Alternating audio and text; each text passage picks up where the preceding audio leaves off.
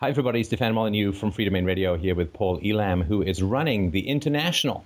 Uh, why not Interstellar? We're still going to ask him this call. International Conference on Men's Issues, June 26 to 28, 2014, Detroit, Michigan, a voice for men.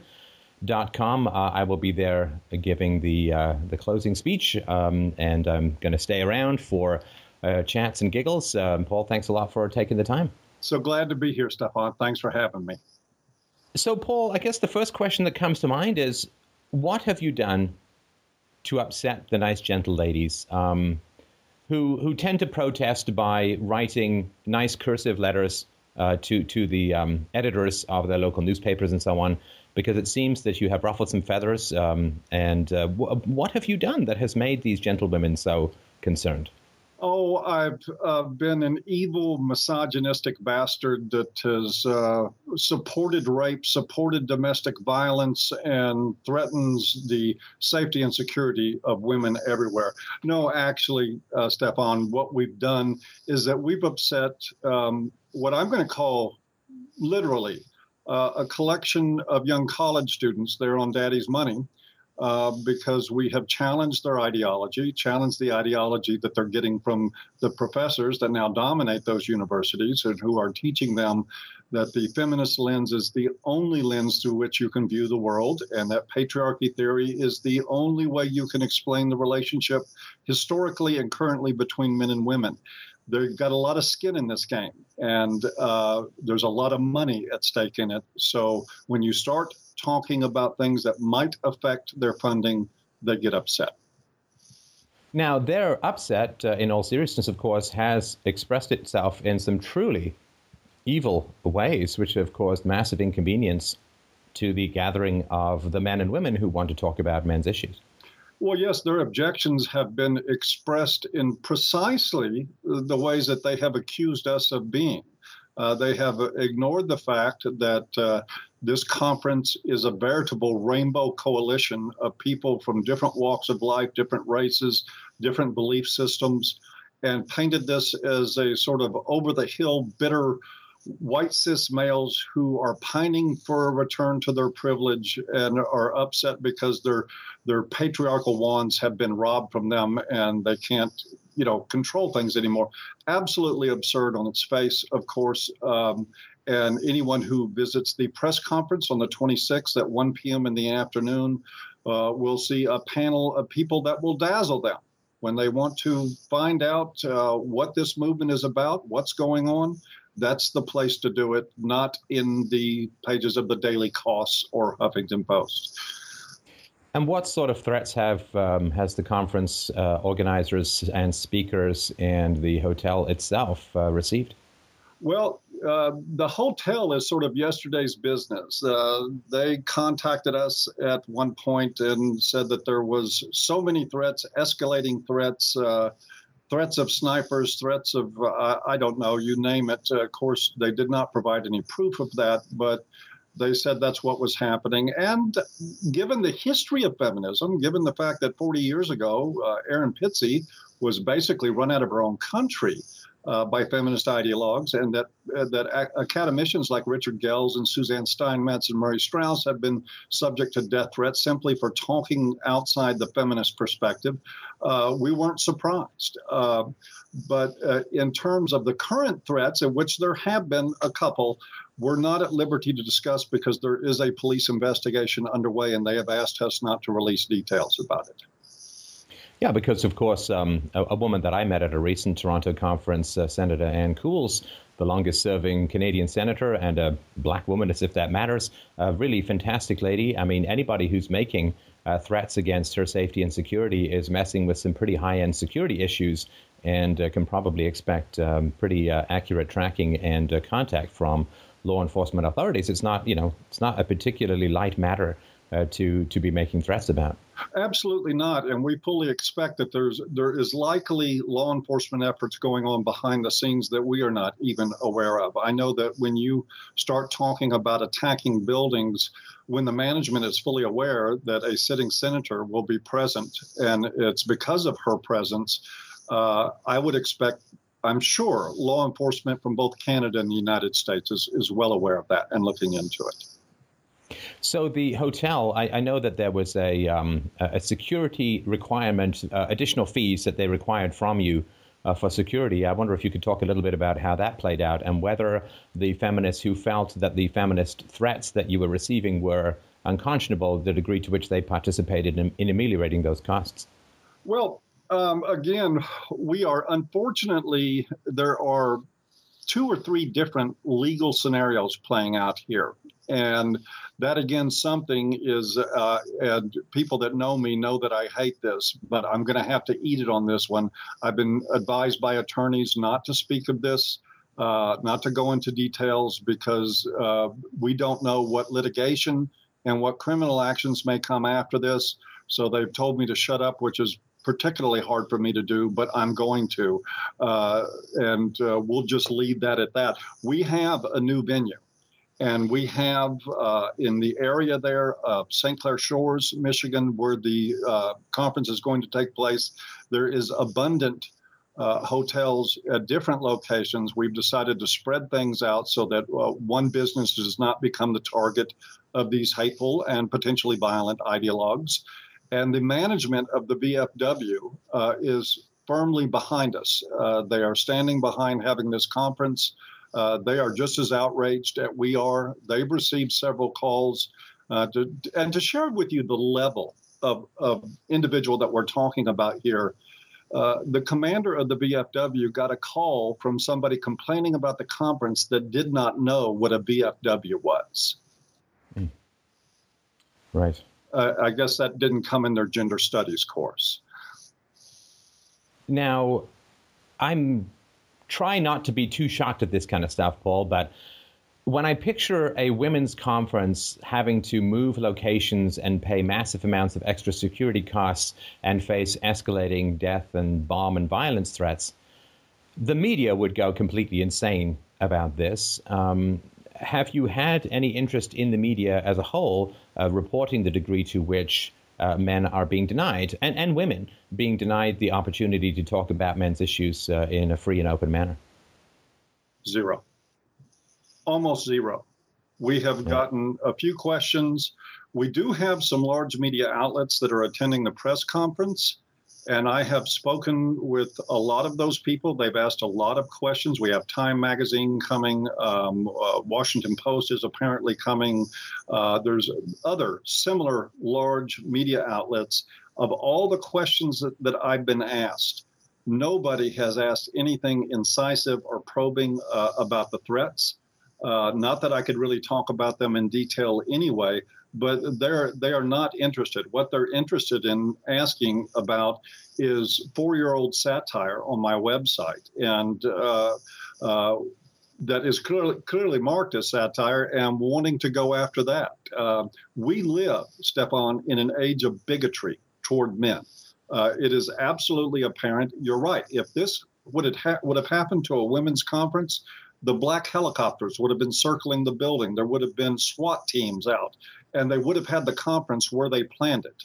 It would have been an act of absolute defiance against bigotry and sexism to have it that way. Society would have been outraged. It would have made the front page of every newspaper, and it would be on every network television programming, and there would be literally a manhunt for whoever was responsible.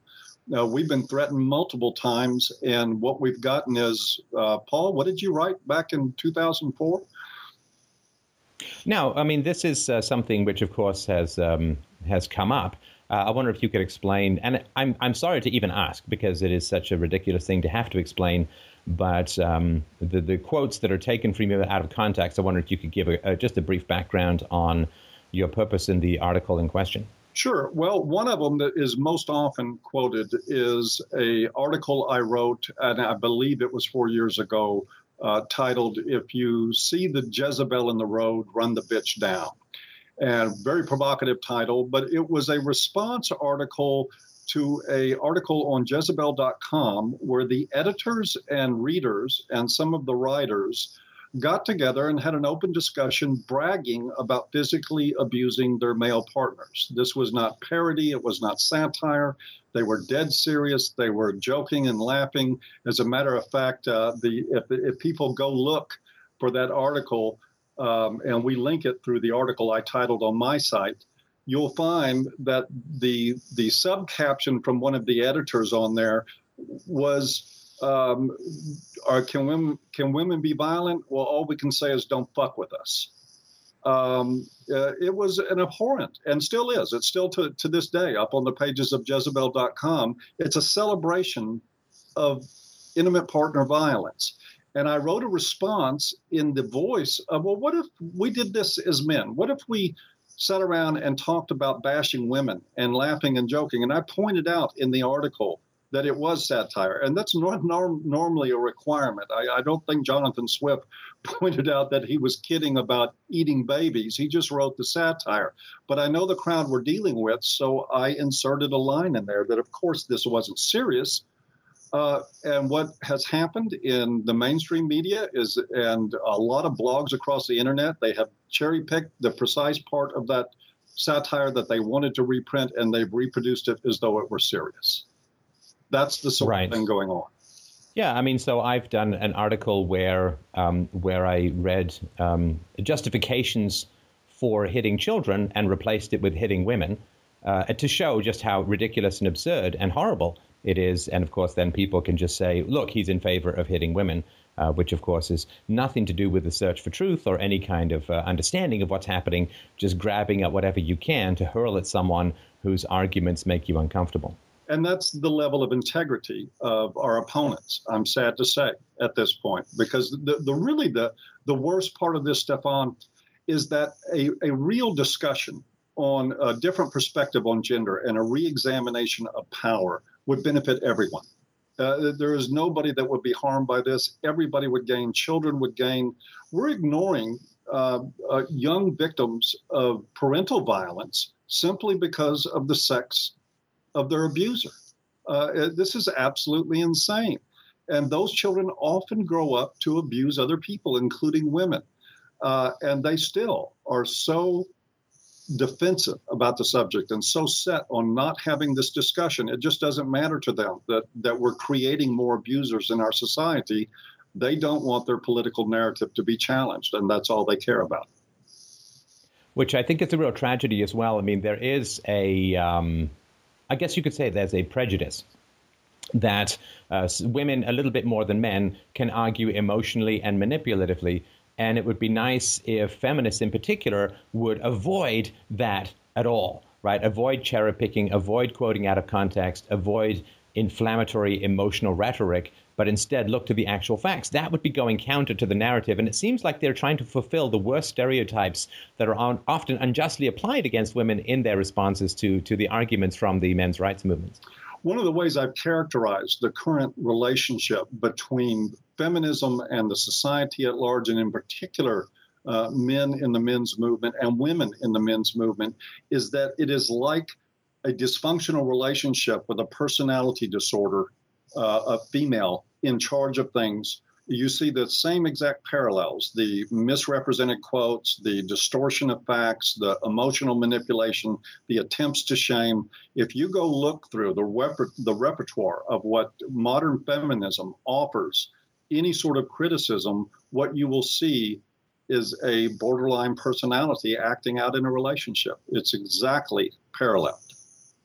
Well, and I've I've made the case before as well that a lot of um, not the equality feminism like the first wave, but the second and third wave feminism, very much rooted in Marxism, and Marxists employ the same rhetoric, the same slander, the same emotional arguments, uh, and I think it's sort of the the the wedding of leftist verbal abuse with uh, uh, some deranged feminism. I think produces a very toxic mix that is pretty hard to look at and stomach. I agree with that entirely. However, the only caveat that I'll add to that is that even so called equity feminists, when, when, you ask me who, who was outraged about the attacks, well, not even equity feminists. I mean, name me an equity feminist out there, a prominent one, that has stood up and said, wait a minute, what is going on here? Threats, you can't have a conference, you have to move because uh, of, of, people protesting and, and uh, threatening to do violence and trying to suppress free speech. No, there are plenty of equity feminists out there that are now criticizing patriarchy theory and they're criticizing modern feminism as it is, but they are absolutely looking the other way with the rest of the media as this goes on right in front of their faces.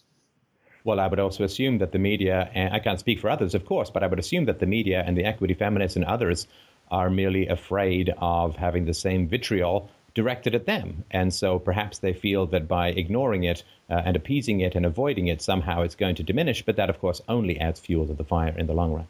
Yeah, and, and you have to consider also, too, that in terms of media, we're talking about consumer culture. We're talking about advertising. Um, feminists have been, modern feminists have been enormously successful at characterizing any dissent as misogyny. And it is nothing for them to point at a major retailer and say, uh, you support the hatred and, and violence against women uh, because you uh, stood up and said something. Or if you're advertising on a news station, that really honestly reported. Uh, this is what these people will do. So we're up against a very powerful opponent. Uh, I think the good news is the internet. Uh, uh, the, the great equalizer that it's becoming more powerful every day. And eventually, I do believe this stuff will get sorted out, but it's not going to be without some defiance on our part.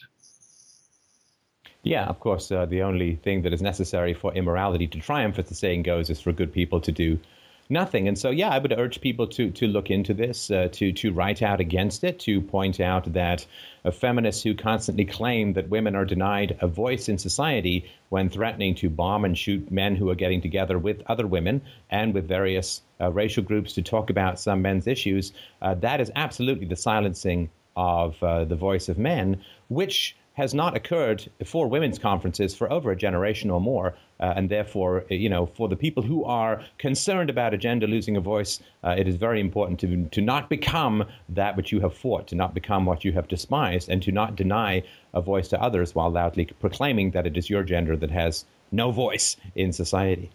And and of course, these people also want to account for the fact that I get emails all the time and, and communications from women that are in second marriages to men who are being savaged by family courts. And the, the shock waves from that are destroying their lives. It's affecting their children that would be from the previous marriage. Uh, it, it, and it's just amazing that these policies that feminists have furthered damage women to the core, millions of them. And, and of course, what we're seeing in courts and what we're seeing with the bias against men, we're seeing these are sons of mothers and, and they have sisters and they have wives and they have daughters. Uh, the impact goes across the board. Uh, so I don't I don't even buy that they're looking out for women. I think mostly this is a bunch of Marxist ideologues that simply want to control the narrative and the money that goes into it. Well said. Well, I certainly appreciate the courage and resolution in planning the conference. I'm certainly looking forward to attending. Uh, I don't think that the voice of men should be denied um, access to to others, to men and women and various races and so on. So I applaud you for your courage in moving forward. I look forward uh, to seeing you and uh, others at the conference. And uh, a single act of defiance can change a narrative. So uh, I, I, look forward to it next week. You can check it out at avoiceformen.com. Uh, are there still tickets? Can people still get in? Yes, we luckily with the changed venue, we have uh, expanded seating. There are still tickets available, and I should let people know tomorrow the price is going up. So if you want a ticket, get it now because tomorrow evening the price is going to go up. Uh, also, let me say that we're we're also very excited to have you come there, Stefan. Uh, you're a dynamic speaker. I think you're going to add a great dimension to this conference um, and make it all the more exciting.